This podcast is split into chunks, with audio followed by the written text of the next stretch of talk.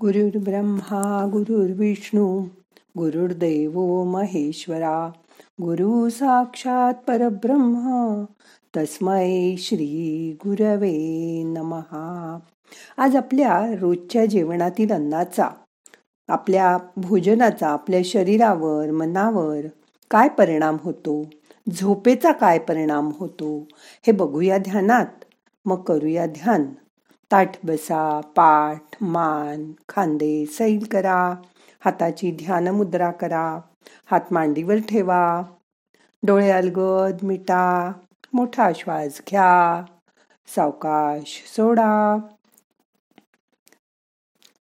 आपण जर सात्विक अन्न खायचं ठरवलं तर आपल्यामध्ये किती बदल दिसून येतो? आपलं मन कसं पवित्र होतं? आपण शाकाहारी भोजन केलं नाही तर ईश्वराच्या स्मरणात बनवलेलं भोजन आपल्याला किती चांगलं आहे? आपण जर रागात स्वयंपाक केला असेल तर त्यास सात्विक अन्न नाही म्हणता येणार. म्हणून स्वयंपाक करणाऱ्यांनी कधीही रागात उदास नाराज होऊन स्वयंपाक करू नये किंवा अन्न शिजवू नये. तसंच कधीही स्वयंपाक करताना आपल्या आईला बहिणीला ओरडू नये रागावू नये त्यांच्याशी भांडू नये. कारण अशा स्थितीत त्या स्वयंपाकघरात जाऊन स्वयंपाक करताना त्या पदार्थात त्यांच्या रागाची स्पंदनं उतरतात आणि आपण ते खाणार असतो हे लक्षात ठेवा. म्हणून ही महत्त्वपूर्ण गोष्ट लक्षात ठेवूनच पूर्वी सोळ्यांनी स्वयंपाक करायची पद्धत होती. तुम्हाला सुद्धा जमत असेल तर आंघोळ करून मग स्वयंपाक करा. आपण जे भोजन घेतो ते तीन प्रकारचं असतं. जे आपण हॉटेलमध्ये खातो दुसरं जे आपली आई किंवा पत्नी बनवते आणि तिसरं म्हणजे मंदिरात आपण प्रसाद म्हणून जे खातो ते भोजन. अशा तिन्ही भोजनात वेगवेगळी स्पंदनं असतात. जे हॉटेलात पदार्थ बनतात ते विकत घेऊन खावे लागतात. ते आपण नेहमी खाल्ल्यास ती स्पंदनं आपल्या मनाला आंतरिक समाधान देत नाहीत. त्यामुळे कधीकधी त्या अन्नाने आपल्याला त्रासही होऊ शकतो. पदार्थ कोण शिजवतंय? त्यावेळी त्याच्या मनात काय चाललंय? त्याचे भाव कोणते आहेत? हे सगळं त्या अंतरात अन्नात उतरत असतं. तेच संस्कार त्या अन्नावर होतात आणि तोच भाव आपल्याही मनात उतरतो. जेव्हा घरात आई किंवा पत्नी पदार्थ करते तेव्हा ती फार प्रेमाने तो करते. म्हणून त्या पदार्थात सात्विक स्पंदनं असतात. ती आपल्याला अन्नाचं समाधान देऊन जातात. हल्ली अनेक घरात स्वयंपाकाची बाई असते. त्यांच्या मनातील विचार आपणाला सुख देतीलच असं नाही.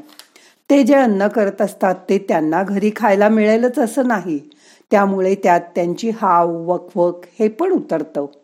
घरात जर मुलगा जेवत असेल आणि आपल्या आईला म्हणला की मला अजून एक पोळी वाढ.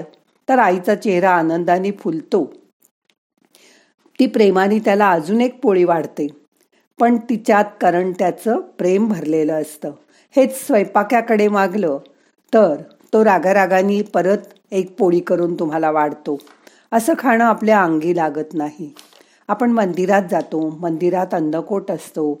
भगवंताला दाखवलेला प्रसाद ज्यावेळी आपण खातो त्यावेळी त्या प्रसादाला शिजवताना ईश्वराचं स्मरण केलेलं असतं. म्हणूनच तो प्रसाद होतो. आपण रोज घरात ईश्वरासाठी भोजन बनवत आहोत. असं समजून जर भोजन केलं तर ते नक्कीच चांगलं शिजवलं जाईल. मग तोही एक प्रसाद होईल. प्रसाद भक्षण करताना देवाचं नामस्मरण करा आणि मग ते खा. स्वयंपाक करताना अनेक उपाय करता येतात. घरात काही त्रास असेल तर त्यावर एक उपाय म्हणजे परमेश्वराकडे प्रार्थना करून स्वयंपाक करा. प्रार्थना करावी की अन्न खाणाऱ्याच्या मनात एकमेकाविषयी प्रेम येऊ दे वात्सल्य येऊ दे. आमच्यात विश्वास आणि आपुलकी निर्माण होऊ दे. अशा सकारात्मक विचारांनी केलेला प्रसाद श्रद्धा निर्माण करून अन्न शिजवताना आपल्या मनातून ती जादू अन्नात उतरते. स्वयंपाक करताना होणाऱ्या भावभावनांचा परिणाम त्याच्यावर नक्कीच होतो. मग कुठली का भाजी असे ना ती करून झाल्यावर त्या पात्राला हात लावून कृष्णार्पणमस्तू असं म्हणत जा. बघा काय जादू होईल ते. आता थोडं आपल्या झोपेबद्दल बघूया. आपण आत्ताच्या काळात सकाळी सात ते नऊ अशा वेळेत उठतो. पण आपण जर लवकर उठायला लागलो तर काय फरक पडेल? ते आता बघूयात. आपल्याकडे असं म्हणतात की लवकर झोपे लवकर उठे. त्याची पूर्ण शरीराची वाढ चांगली होते. झोप घेण्यासाठी योग्य वेळ असू शकते का? लवकर निजे लवकर उठे हे बरोबर आहे. त्याला आरोग्य संपदा लाभे. खरं तर तुमच्या जीवनात एक जैविक घड्याळ असतं. ते सतत टिकटिक करत असतं. ते तंतोतंत कार्य करत असतं. विविध क्रियांबरोबर तुमच्या झोपेचंही नियमन करत असतं.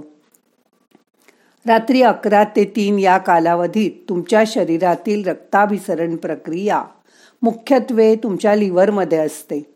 तुमचे यकृत अधिक रक्त साठल्यामुळे मोठे होते. यावेळीस खरे तर तुमच्या शरीरातून विषद्रव्य किंवा डिटॉक्सिफिकेशनची क्रिया चालू असते.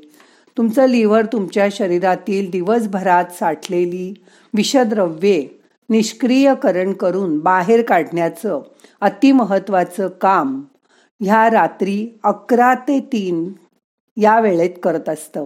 ह्या वेळेस तुम्ही घेऊ झोप जर घेऊ शकला नाहीत तर तुमचं यकृत किंवा लिव्हर ही विषद्रव्य बाहेर फेकण्याचं काम सुलभरित्या करू शकत नाही. जर तुम्ही रात्री अकरा वाजता झोपलात तर तुमच्या लिव्हरला शरीरातील विषद्रव्ये बाहेर काढण्यास चारच तास वेळ मिळेल. बारा वाजता झोपलात तर तीनच तास वेळ मिळेल. एक वाजता झोपलात तर दोनच तास. आणि रात्री दोनपर्यंत तुम्ही जर जागरण केलं तर ह्याला एकच तास मिळतो. तुमच्या शरीराकडे खरं तर डिटॉक्सिफिकेशनची वेळ ही तुमच्या झोपेच्या वेळेवरच अवलंबून असते. तुम्ही उशिरा झोपता आणि उशिरा उठता त्यावेळी काय होतं? पहाटे तीन ते पाच या वेळेत तुमच्या शरीरात रक्ताभिसरणाची क्रिया ही फुफ्फुसामध्ये असते. ह्या वेळेत तुम्ही काय करणं योग्य आहे? खरे तर शारीरिक हालचाली ह्या वेळेत करायला हव्या. मोकळ्या हवेत फिरायला जायला हवं. पाच वाजता उठून बाहेरच्या हवेमध्ये तुम्ही गेलात तर सकाळी पाच ते सात ह्या वेळेत रक्ताभिसरणाची क्रिया मोठ्या आतड्यात असते. त्यावेळी तुम्ही शौचकर्म उरकून घ्यायला हवं. आणि दिवसभरातील घाण शरीराबाहेर टाकायला हवी. सकाळी सात ते नऊ ह्या वेळेत रक्ताभिसरण पोटाजवळ होतं. म्हणून तुम्ही त्यावेळी खायला हवं. म्हणून शेतकरी लोक सकाळी परिपूर्ण पोषणद्रव्य मिळतील असा भरपूर नाश्ता करतात. त्यामुळे त्यांचा दिवस उत्तम प्रकारे सुरू होतो.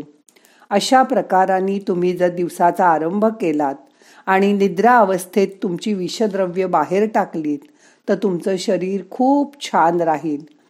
यात खेडेगावातल्या लोकांचा खूप चांगला सहभाग आहे. ते छान असतात यात आश्चर्य नाही. कारण शेतावर राहणारे गावाला राहणारे लोक रात्री नऊ वाजता झोपतात आणि सकाळी पाचला उठून त्यांचं शरीराचं नैसर्गिक जैविक घड्याळ सांभाळतात. शहरात राहताना झोपेचं वेळापत्रक पाळलं जात नाही.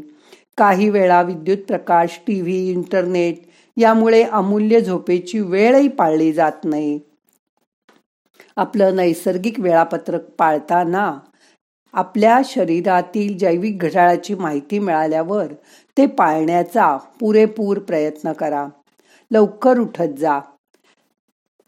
एक दिवस जरी कॉम्प्युटरवर चालू झाला मला घड्याळात सात वाजलेले दिसले तर मला माहीत आहे की नाश्त्याची सर्वोत्तम वेळ सात ते नऊ आहे.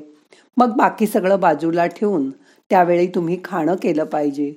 जर तुम्हाला कोणी रात्रपाळीची नोकरी देऊ केली जास्त पगाराची तरी ती नाकारा.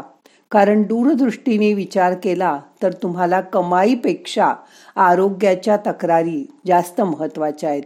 ह्या प्रकारे जास्तीत जास्त वेळा पाळण्याचा प्रयत्न करा. आणि तुमचं दैनंदिन वेळापत्रक असं तयार करा की हा वेळा तुमच्या आपोआप पाळल्या जातील.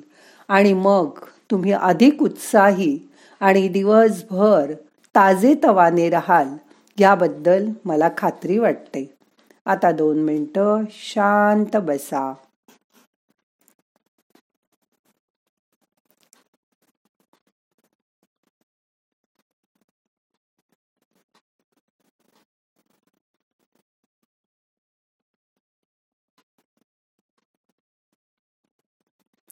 आता आजचं ध्यान संपवायचंय.